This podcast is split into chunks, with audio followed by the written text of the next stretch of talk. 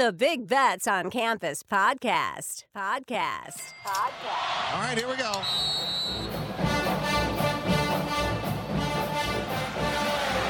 Spreading the court. 10 seconds remaining. They just got to throw it under the basket, under the basket. It's the truth for the win. Gone. Oh! They did it. A miracle. Hutchins. Double order. Hit that one from the parking lot. Welcome to the Big Bets on Campus podcast presented by BetMGM. I am your host, Ky McKeon, joined by the rest of the three man weave crew, Matt Cox and Jim Root. Today we are cannonballing into the deep end of the Sweet 16, previewing every game on both Thursday and Friday. Goliath or Cinderella, it's win or go home. We're talking sides, maybe some totals, and of course, any possible props that might jump out to us. Not really a prop group, the three man weave, but you never know where you can find value in March Madness. Let's jump right into it. Chronological order. We are starting with the Thursday games with Michigan State and Kansas State, 6:30 p.m. Eastern tip in New York City. Jim Root, what do you got? Well, yeah, we've got the surprise line here. Michigan State favorite. I, I don't think many people expected that. Kansas State was an underdog to Kentucky. Okay, I sort of saw that um, given the talent level of Kentucky. But seeing Kansas State a dog to Michigan State really raised an eyebrow. I, guess they're giving Michigan State a lot of credit for the time they played without Malik Hall from a predictive standpoint. It's interesting, Matt. Sparty is here in the Sweet 16, despite having shot terribly from beyond the arc. And that's kind of been their calling card all year. They don't take a ton. They're not like mega reliant on the three, but they have been a top 10 three point shooting team all season by efficiency. That hasn't been the case. Their two point defense has been dominant to this stage. Really uh, impressive work by Sissoko, Hauser Hall, and the paint, taking that away from both of their first two opponents. I just think that's going to be really tough against Kansas State, who is much more dynamic offensively. They've got the two best players on the floor. Nowell's speed really took over against Kentucky. Keyontae Johnson didn't even have that good of a game, and they still moved on against the Wildcats. I can't help it. I like Kansas State getting points here with uh, arguably the two best players on the floor. And I don't feel like this is any sort of coaching mismatch with Izzo versus a first year guy. I'm riding with Tang, Matthew. Tang gang for me. Yeah, this one's tough. Like the Michigan State scoring, it, it's weird to think of Michigan State as an offensive leaning team. And that's kind of what they've uh, turned into to, down the stretch, which fueled their recent run here. Um, it, just the shot making of Hoggard and Walker. I, I know they haven't shot well from three to date, but every team uh, has been kind of suffering from that same, uh, you know, three point regression lull. It's been a lot's been made of how poor three point shooting has been in the tournament so far. They've made a lot of mid range tough shots though, and tough twos in clutch moments. Um, I think you have two guards that have that clutch gene. Michigan State, K State only has one, but I slightly I like the one on K State side. I mean, Nowell just the way he's playing, the way he can get into the teeth of the defense, completely um, carve people up. I am trusting K State here. I cannot believe that Ky. Been an anti K State guy all season. Um, Michigan State, I think, played very well in those first two rounds. I think they benefited from really, really poor efforts from USC and a Marquette team that was playing without their best player at 100%, who also played his worst game of the season. So I'm kind of poking holes in the two games it took Sparty to get here and uh, more impressed with, I guess, K State's efforts. Yeah, I kind of agree that too, weirdly, even though Mar- Michigan State played Marquette. Yeah, I have no clue why Michigan State's favored. I honestly, it makes no sense to me. Uh, I'm trying to break it down and like understand the bookmakers' process here. I just don't get it. K State's higher in KenPom. They're the better seed. They're higher in Bart Torvik since February 15th. I don't understand. I don't get the disrespect for Kansas State. Markquis Nowell, this is a huge opportunity for him. He's from New York City. It's a big moment. We love guards in March, and this would be a great story for him to win this game. Coaching, pretty near even for me. I'm a big Tang guy. I, that's how much I like Tang. I'm putting him pretty close to Izzo uh, on that tier. And I'm just not scared of Michigan State, man. They're solid on both ends. But they're not elite. K State is near elite on defense. They scrap, they work hard. I took the Cats, guys. I found a plus two and I jumped on it. Kansas State for me. There you go, Ky. Uh, we're seeing some action come in on K uh, on K State as we record, down to one and a half. Uh, this oh, is we're recording on on Wednesday morning Pacific time. Seeing a little bit of buyback. The one other angle worth mentioning this is one of the few totals in this entire tournament that's been bet up a little bit uh, from openers at certain places. Considering how strong the unders have been, are you guys feeling the over real quick, Ky, or are you thinking uh, let's just keep riding the under train? I, yeah, I don't have much of a feel here. Uh, didn't overs do really well last round, if I'm not mistaken. Am I, am I yeah, totally there's off a lot base? of fouling, especially on Sunday. Yeah. Saturday, I think Yeah, there was still a bunch of unders, but Sunday had had quite a few overs. Not a huge feel here. I guess gut says under. Um, neither team wows me offensively, so I just kind of lean towards that way, but nothing strong there on the on the total. I heard Jim uh, Adam Burke over at VSiN talk about how MSG is known as an under venue um, for co- especially in college games. Inter- interesting to see this game bet up. The other game in this region we'll talk about was was bet pretty heavy to the under. So I guess just something to keep in mind if you're into those venue related angles. All I think Michigan move- State oh. controls tempo. They they did the same thing to Marquette. That was a relatively easy under until some of the late shot making. So Ky, I I lean towards the under on that one as well. Right on, right on. Let's continue with Arkansas, UConn. Jim, you're going to be at this game in Vegas. What an awesome set of games you get to see in Vegas. We'll talk about the the, the next one uh, in just a little bit. But Arkansas versus UConn. UConn favored by four now across the board. It was three and a half this morning. The UConn's taking a bit of money here. I even see some four and a half out there uh, for the Huskies. Worth noting, KenPom does make this one, I think five or six. I, I, I have not checked recently on that one. Matthew, we're going to you first. Who do you like in this game? Also, total wise, we're sitting at around 139, 140. Went back and forth in this one as well. I think the market's pretty sharp on both side and total here. Um, I think Connecticut was the more impressive team, to be honest, in the first two. Obviously, both teams were mega impressive. Arkansas beating Kansas is no joke. Um, but just the way UConn responded to two really, really tough coaching challenges, a ton of pressure, eyeballs on that program with Dan Hurley's early, early tournament failures, takes care of Iona easily, of you know, renowned tournament coach and Rick Pitino.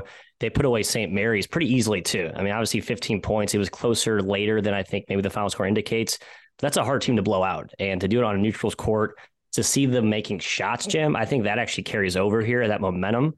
Um, the talent gap here not very big. Um, Arkansas, I think that's what kind of gave them the edge against Kansas. Is just pound for pound, Arkansas may have been the more talented team, even though Kansas kind of has that championship pedigree. Uh, I think the talent gap here rises for UConn. That negates what's helped Arkansas get to this point. And I will probably be losing money betting against Eric Musselman in the tournament for the third straight year, Jim. Hey, he's only seven and eight against the spread in the tournament. Okay. This is not some masterclass Musselman, impossible to to top him in March. I think he's like three of his last four.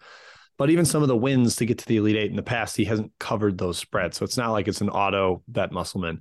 You mentioned the shot making for UConn. Ky said it all year. When this team makes shots, they are unbeatable. And they've been over 40% in both of their first two games from Mhm. beyond the arc. Last game against St. Mary's, you got to combine seven for nine from Newton and Hawkins. Uh, that is nearly impossible to stop, especially with the way Sanogo was playing bully ball. I, this is probably my least confident game from a side perspective in this round. A slight lean towards Arkansas, but I, it's just hard to trust either team for me. I don't feel great about uh, the shot decision making, the shot selection for each team.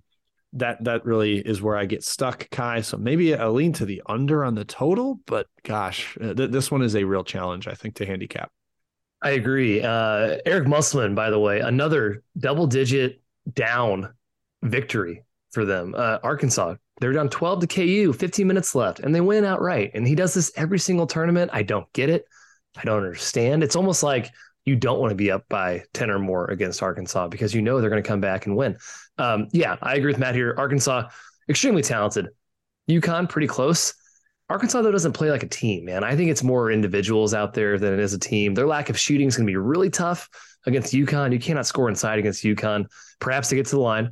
UConn does have, uh, have a, quite a high foul rate, and Arkansas has been the, been known to have success from the free throw line this season. But UConn has the glass advantage. Again, Jim mentioned it too. When they hit shots, they're the best team in the country. They are at their peak. They have that top gear. I'm not sure Arkansas does. So I do like UConn here a little bit, but I am scared to fade the horseshoe up Mus Bus's butt. There you go. How about that for a line? I just don't get why he's not playing Nick Smith again. Like he's back in Yep, the doghouse. it's He had weird. No points against Kansas. I thought the best version of Arkansas would involve Nick Smith, and it, it didn't against Kansas. But I think they need him if they're going to beat UConn. So if he continues to be in the doghouse, I, I do lean the Huskies. Potentially a, a Mhm. live bet there if it seems like he's just going to be benched. Absolutely. Next one FAU, Tennessee.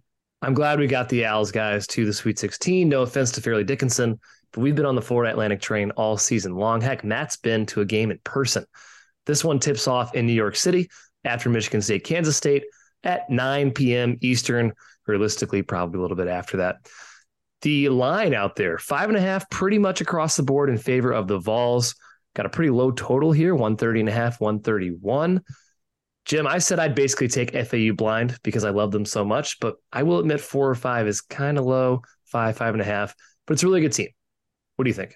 Yeah, I thought it would be more, but then uh, Ken KenPom's got it four, which is shocking. Wow. Like, Yeah. and that's if you factor in the year long of having Zeigler and whether you think this Tennessee version is significantly worse or even a little bit worse, it- that that tilts it more towards three, three and a half. But FAU's just been that good. And I think this is a problem matchup for Tennessee. They have not played teams that can shoot all year in the SEC. They did not play a team that could shoot in Duke in the round of 32. The Cajuns could a little bit in the first round. They don't prefer to do that, but they can shoot. And I think that helped them keep that close a little bit. Now you take on FAU, who just lives to space the floor, four out with a bunch of different playmakers, a bunch of different creators. I think FAU can shoot and, and stay in this and kind of give Tennessee a little bit of a rude awakening from the perimeter. It's just can they handle the toughness, the the physicality that Tennessee is going to bring? That's what kind of punked Duke. I'm sure Plavsic is going to hit Goldin in the face with an elbow early to try to set the tone. Goldin is no slouch, though. I don't expect him to back down. And Dusty made joke that they were going to watch rugby to prepare Right. for this one Yes. and this potential matchup against the brawlers that Tennessee throws out there. I think they're up to the task, Matt. The depth, the two two headed monster they have up front to to use fouls if need be. It could be tough on the defensive glass given the size, athleticism that Tennessee throws at you in waves. But I just trust FAU's offense, the game plan, and their ability to step up in that physicality class. Like they already beat Memphis. That, that's a physical monster. Uh, I don't think there's anything crazy new to them. I like FAU back in the underdog position here. Yeah, I mean, I have a million reasons why I love FAU in general and in this game. Um, but I want to hit on two things that I think are going to ultimately dictate the outcome. I, first is how this game is refereed. Um, the whistle, which I thought really was the prevailing edge for Tennessee against Duke. I'm not saying you know you can litigate how loose or how you know accurate the whistle was called in that game. If the refs let the boys play, Tennessee will certainly have a big edge in this game. Um, just Yeah, the way it's going to go. 245th nationally in defensive free throw rate, and they committed 11 fouls versus. Total. total, both halves. Total, right? Three Which in I the mean, they, half. They committed they committed more than that. They just weren't called. Let's just call it how it was. Mm. Um, but again, I think that's kind of the theme with the SEC, right? It's they come out of that league uh, where uh, you know the, the referees come from everywhere, and it's just sort of you don't know what you're going to get. We'll see how it's called. I think the whistle being whistled like it was against Duke gives a huge edge to Tennessee. However, I think FAU is up to the physical boxing match challenge, unlike Duke. Like this FAU team, Mhm. they're not big, but they're older than Duke. I think people talk about FAU being a young team, but their freshmen, sophomores are like COVID freshmen, sophomores. They're not like the green, green, just out of high school grassroots guys like Proctor, who like is 17 and, um, you know, and Whitehead. So I, I think, in Filipowski, uh, I think FAU actually has like some real grit to them, even though they're not all that big. I worry though, Ky, FAU's one matchup issue this season was Middle Tennessee, kind of a physical type of team. That that's kind of how they make their pay, and they struggled to kind of get separation from them in their two wins. They actually lost to them on the road. I look at that as a precedent that gives me some pause. But I've been all in on this FAU team all year. I just trust the mojo they have right now. Uh, now they're back as the underdog spot after the being the favorite, the villain against FDU. Man, I just like that. They make some shots, get out in transition. I think they actually can pull off the upset here. Yeah, I, I do too. But Jim's point about the rugby game, what, what, May said in his presser, and your point about if they if the refs call this uh, in Tennessee's favor, it's going to be really a really big challenge. I think because of how physical, how tough, how rough, dirty maybe Tennessee plays. If the refs aren't calling it close, they can beat anybody in the country. They're they're that physical and that overwhelming to to face when they're allowed to do that. Um, but FAU is tough. I agree totally. Johnell Davis, one of the tougher guys in the country, in my opinion, uh, in the backcourt. I agree. They are much older than they look on paper. They they are mostly juniors and sophomores, really, not freshmen, sophomores. Right. And they're they're they're a team. They're not Arkansas individual players. They're a team. Multiple guys can beat you. They're connected on offense and defense. A very good interior defense. Need to force Tennessee to shoot. Hope they're cold. Keep them off the glass. I think they kind of can. Um, I think it's competitive, close. I'm taking FAU, Jim. Yeah, from a one player prop perspective, Matt, you've mentioned you think one of FE's weaknesses is if you post up the four man because they just don't have size. I think Nkamhoua can have another huge game here for Tennessee. Huge. If you Yes. play him, yeah, play him alongside. Aidoo and Plavsic. I think they're going to go through Nkamhoua, make Nelly Davis guard in the post, make make Alijah Martin try to D up there. That's a real issue. If you can't play Aidoo and Plavsic off the court with spacing, then Nkamhoua could have a monster game. I think looking at um, his points or rebounds or combined overs are, potential good look there. College hoops betting is heating up, so get in on the action with the king of sportsbooks. Sign up with BetMGM using bonus code ACTION and get up to $1,000 paid back in bonus bets if your first bet doesn't win. Visit betmgm.com for terms and conditions. Arizona, Colorado, Illinois, Indiana, Iowa, Kansas, Louisiana, Michigan, Mississippi, Nevada, New Jersey, New York, Ohio, Pennsylvania, Puerto Rico, Tennessee, Virginia, Washington, D.C., West Virginia, Wyoming, or Ontario only. Must be 21 or older to wager. 19 or older in Ontario. New customer offer only. All promotions are subject to qualification and eligibility agreements. Rewards issued as non-withdrawable free bets or site credit. Free bets expire seven days from issuance. This excludes Michigan disassociated persons. Please gamble responsibly. Gambling problem? Call 1 800 NEXT STEP in Arizona, 1 800 522 4700 in Colorado, DC, Kansas, Louisiana, Nevada, Wyoming, or Virginia, 1 800 270 7117 for confidential help in Michigan, 1 800 Gambler in Indiana, Maryland, New Jersey, or West Virginia, 1 800 Bets Off in Iowa, 1 800 981 0023 in Puerto Rico. Call 877 8 HOPE NY or text HOPE NY in New York. Call or text the Tennessee Red Line at 800 889 9789 or call 1 888 777 9696 in Mississippi. In Ontario, if you have questions or concerns about your gambling or someone close to you, please contact Connects Ontario at 1 866 531 2600 to speak to an advisor free of charge. Sports betting is void in Georgia, Hawaii, and Utah, and other states where prohibited. Promotional offers not available in Nevada and New York. Moving on to the nightcap in Las Vegas, Gonzaga versus UCLA, around 9:45 Eastern tip here. It's the matchup we all wanted here. Zags, UCLA. Man, what a uh, it's gonna be an awesome, awesome game. Of course, a rematch of the previous Final Four game we saw a few years ago, which was also incredible. Hey, money coming in right now on the Zags. It's pretty much painted one and a half now everywhere. UCLA was a two, I think even two and a half point favorite at one point high-ish total, though maybe not as high as we'd expect. We'll see. It's a bit, bit of a pace battle in this game. 145 and a half, 146 right now. Matthew, who do you think gets it done here? Uh, I like Gonzaga. I, I really do. I, am wondering if the money, which could just be late money, of course, uh, people probably waiting to bet later in the week at higher limits, but I think it's mostly injury related as people are tracking the Adem Bona updates. It looked a lot more ominous um, when he went down last weekend. Uh, all signs are pointing to him playing this week, but it's just been one of those recurring uh, shoulder things that you can't trust or feel 100% confident he's going to go or he's not going to go. And if he goes, how well is he going to play? And not to you know, belittle that point, but he is absolutely critical against Gonzaga. Um, you know, I would think he would be a candidate to check Timme if he was in there. Um, well, it's curious how Cronin decides to handle that. Uh, I think the bigger interesting and the more interesting part here, Jim, is how fast this game's played. How much does UCLA try and slow it down, and does that actually work to their favor? Uh, I tend to think it actually works against them sometimes because um, they're actually pretty good in transition when they get out there. But against Gonzaga, I think you're walking into a uh, you're walking on on fire there if uh, you get into a track meet with those guys. Yeah, I think you want to slow down Gonzaga, frustrate them, take away the running game where they just get the ball and walk it up. It's what Arkansas did to them last year. They just got sick of trying to run against a great transition defense.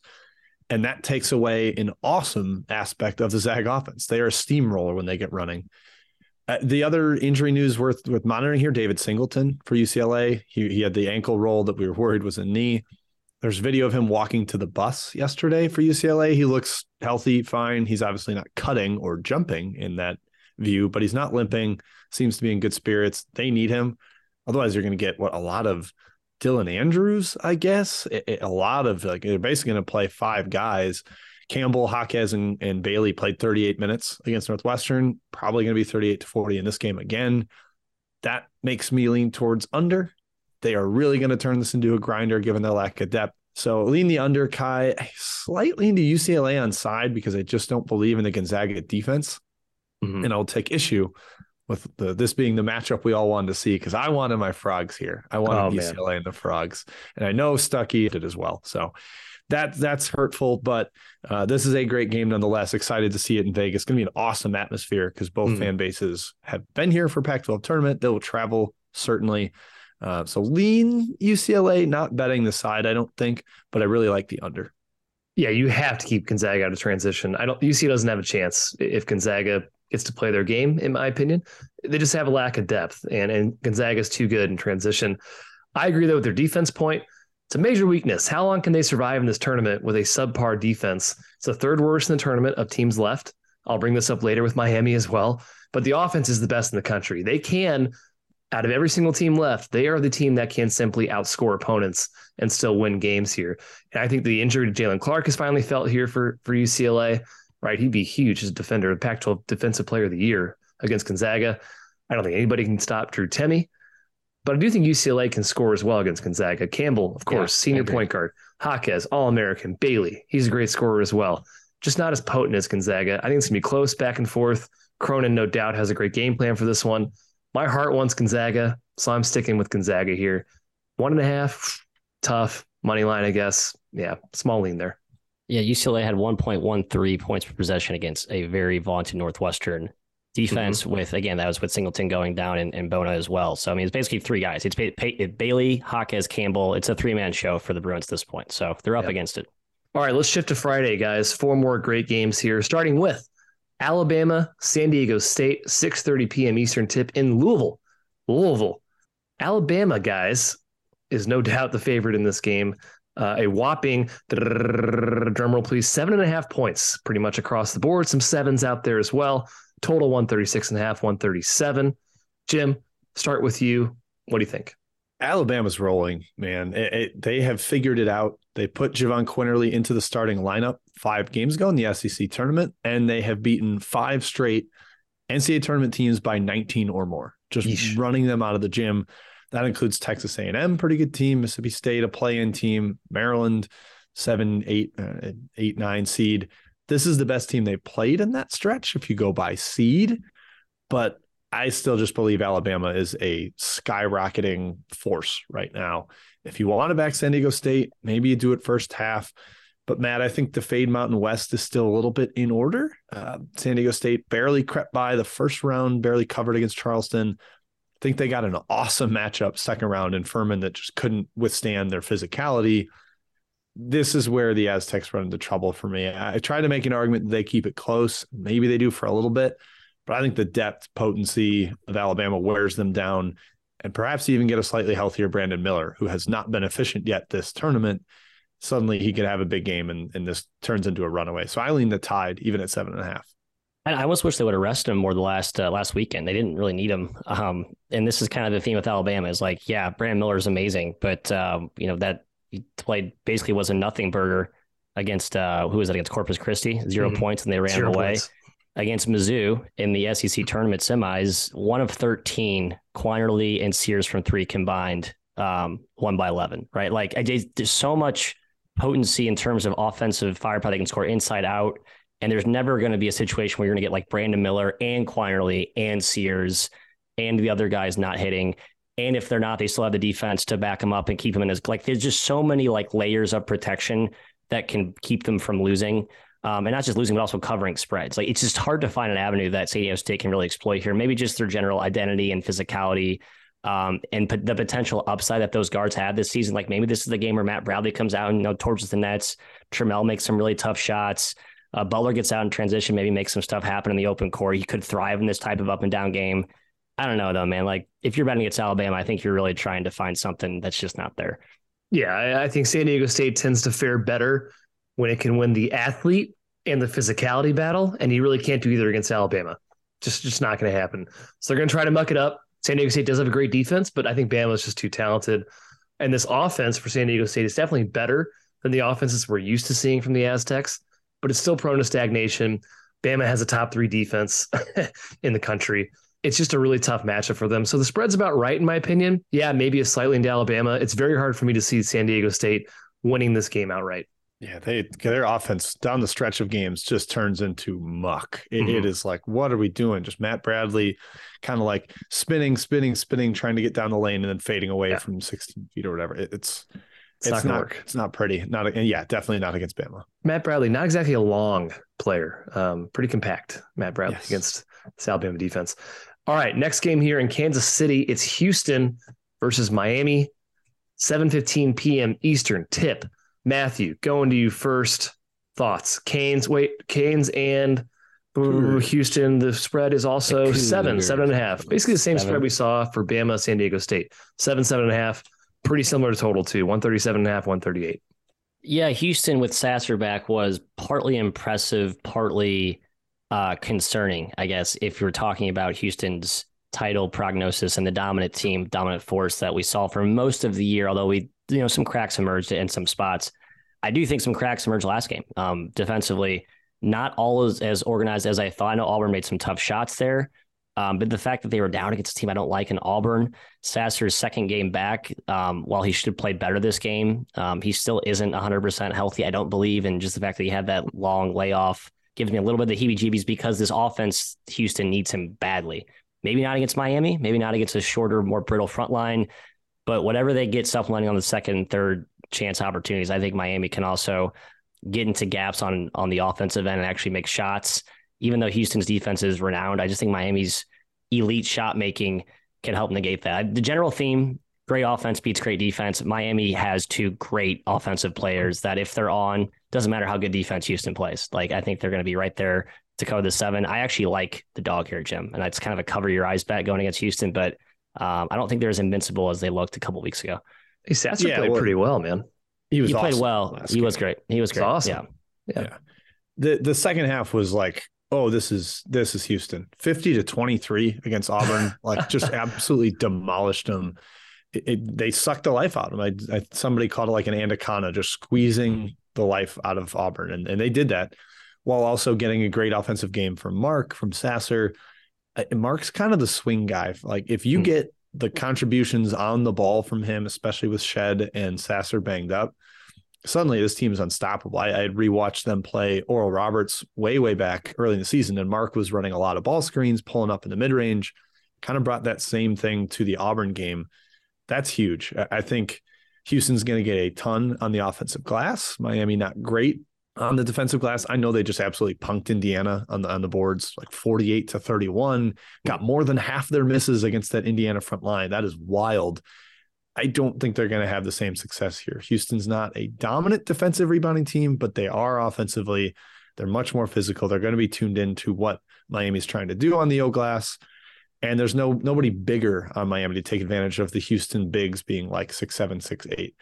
So despite being uh, well, I think Houston wins, Ky. Uh, But I Yeah. do think the the potency of the Miami guards makes me lean that way on the spread, getting seven. Yeah, and and I'm going to pose the defensive question again. I did with Gonzaga. How long can Miami last having a, defense that ranks outside the top 100 nationally? Because Houston can score 1.27 points per possession against Auburn is no joke. They they have talent, skill, and of course extreme toughness and physicality. I do think it's going to be a pretty huge advantage on the glass for them offensively. Arguably the best offensive rebounding team in the country against a defensive rebounding squad in Miami that's not been that great this season on that end. Omier is great, but I just think Houston has too much size up front, can outmuscle him. And their defense, of course, Houston, incredible. Can harass Miami's group of guards. Can Miami's group of guards shoot over the top? Absolutely. And, and march the guards game. But good luck if those shots aren't falling um, for Miami because you're not going to get buckets inside. I think the line's about right here. I'm rooting for the Cougs for futures purposes. Um, but I would not be surprised if Miami kept it close and, and covered seven. I think Houston moves on.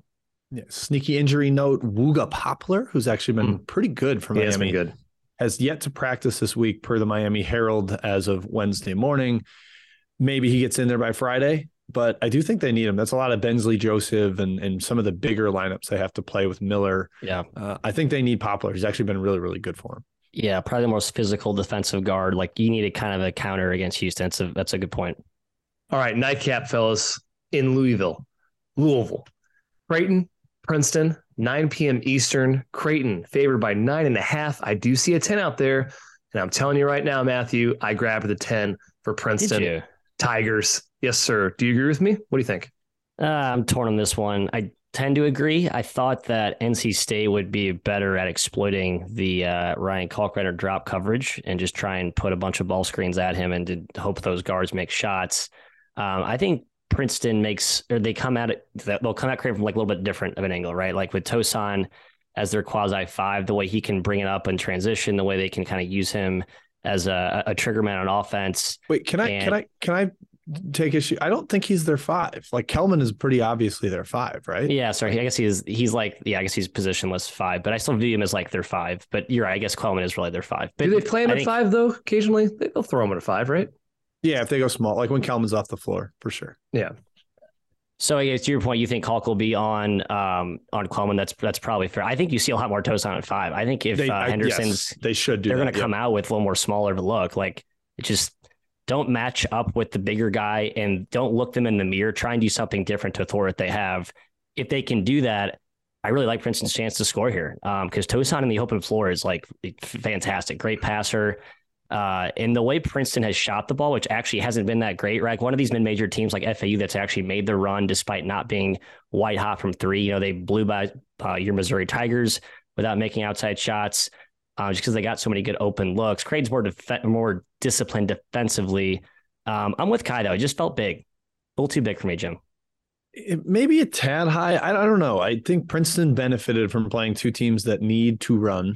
Both Arizona and Mizzou love transition game, especially if they can force turnovers on the Mizzou side. And Princeton took care of the ball, kind of cut them at the knees offensively. They're forced them to execute in the half court. I think Creighton's better in the half court than either Arizona or Mizzou. Uh, they they have played really effectively through Kalkbrenner pick and roll so far. Nembhard had the monster game against Baylor. Uh, Kalkbrenner dominated the opening round matchup with NC State.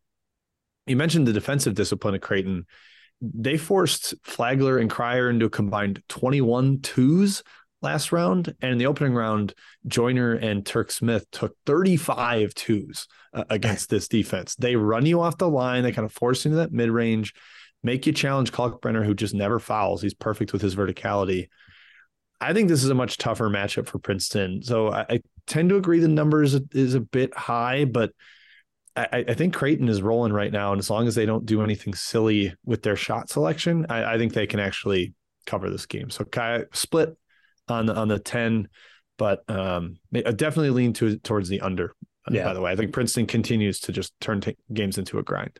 Yeah, to the four or five debate. So Kellman's played 15 minutes per game last two games. They played a lot of Zach Martini against Arizona, little foul trouble, but they also just chose to play him against Mizzou. There could be matchups you might actually need Kellman more against Kalkbrenner, but I guess if they didn't do it against Arizona, can get away with it again. Um, yeah, I, I've said it all tournament. Princeton offense, very tough to prep against. Creighton has a little more time to do that, but I still think it's hard to prep and practice for all the cutting, the counters, uh, the intricacies of the offense. I think it's just tough to do.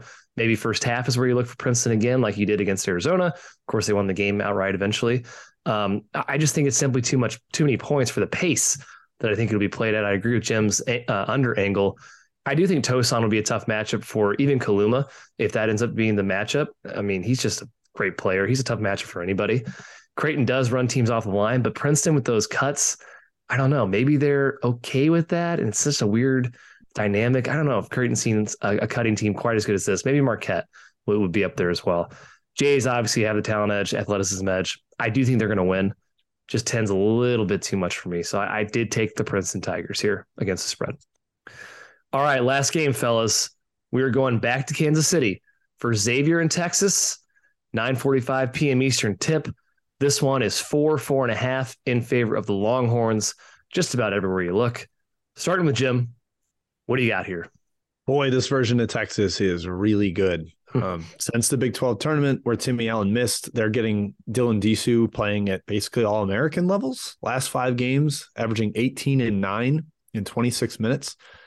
That was always kind of the knock is all right, where do they get easy, consistent buckets from the paint? They had great guard play, especially with the emergence of Sir'Jabari Rice.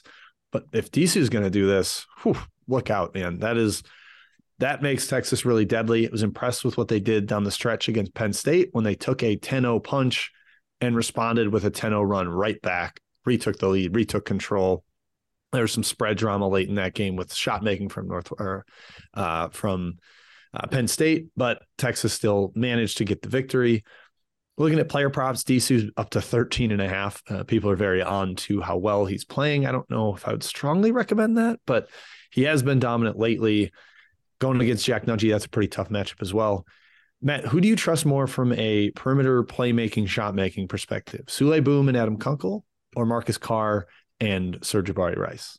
Texas Rice is the X factor for me. Like the emergence of Rice, the emergence of Disu is why Texas went from fringe top 10 ish for me to like probably the second best team behind Bama at this point.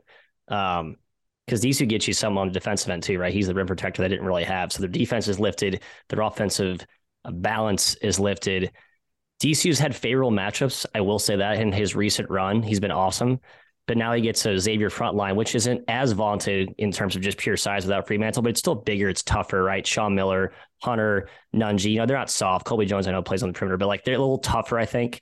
Um, but I think their guards are weak defensively on the perimeter, right? We saw Kennesaw run circles around them, getting every shot they wanted for 35 minutes. I think this is a big Marcus Carr, big Jabari Rice, big Tyrese Hunter game. I think the guards for Texas are the differentiator for me here. Um, and I think they win. I think this is probably the best bet in the first round for me. Ooh, yeah, best bet first four. round, Matthew. Uh, it's oh. it's yeah, close to my minus four. I think I'd lay it up to like six. I really would. I think they six? just. I think they take Xavier the woodshed. Yeah. Yeah, uh, we talked about Xavier's defense has been a little bit better lately, though, right? They're they've kind of retooled, figured it out since Freemantle's been out. But yeah, can it stand up to Texas? I don't know. I agree. Texas is scary good, super old, tons of weapons in the backcourt. You guys mentioned Disu. Yeah, he, he if he plays at this level, I agree. They might be the second best team in the country behind Alabama. Of course, I always have Houston up there as well. Xavier has shooting to their advantage. They, they have a knockdown group of shooters, you know, one of the best three point shooting teams in the country, always the equalizer. But Texas, I think, can cause some issues back there in the backcourt. Boum, Kunkel, and Jones, they're fantastic. They're not immune to turnovers. They're an experienced group, but they're not immune to getting a little flustered back there. Weird question. Does Texas have an answer for Nunge? Nunge has been a very impressive guy for me. He can shoot, he can score in the post. He's a legit seven feet. Disu's been great. He has a shot blocker, but I weirdly think Nunge has a nice matchup in this one. Um, I do think Sean Miller is a much better coach than Rodney Terry. No offense to Rodney Terry. I don't know, guys. I kind of lean towards Xavier here. Am I crazy? Am I nuts? Yeah, yeah, you're crazy. crazy. Get out of here. Wow. wow. I, yeah. Texas feels like closer to Kennesaw than to Pitt, where there's a bunch of athletes and physicality mm-hmm. guards that can make True. plays. Um, Pitt is more guard oriented, not as physical in the paint. I, I agree with you. Nunge might be you know worth a look in, in, a player prop market or something because Disu doesn't have the same size as him. Mm-hmm. But I think the way Jerome Hunter's been playing, maybe that could be a little inflated. Man, 10 and a half. I was thinking it'd be higher given how, how much he's scoring. Hunter's uh, been awesome late. too, by the way. Yep. Yeah. Oh, he's been really dominant. Good. That's why I was really thinking. Good. I was hoping it'd be like 13 and a half for his prop market and he could yeah. take the under in points there. But uh, no, I'm I'm with I'm with Matt. Texas and Ky is crazy, and, and we're gonna pillage him if if this game yeah. works out in our favor. Hey, to be fair, KenPom, Texas, top 15 in both offense and defense. Nothing to sneeze at. I'm not sure how many teams in the country can claim that. Maybe two other ones. Yeah, it, it, that's insane. Uh, all right, fellas. Hey, good podcast. Thank you out there for joining us on the BBOC uh, Big Bets on Campus podcast, presented by MGM once again. We will see you guys next time for a special Final Four episode next week. Yes, sir. The Final Four is coming up very, very soon in Houston. But till then, good luck in your Sweet 16 and your Elite Eight bets. And again, enjoy watching college basketball.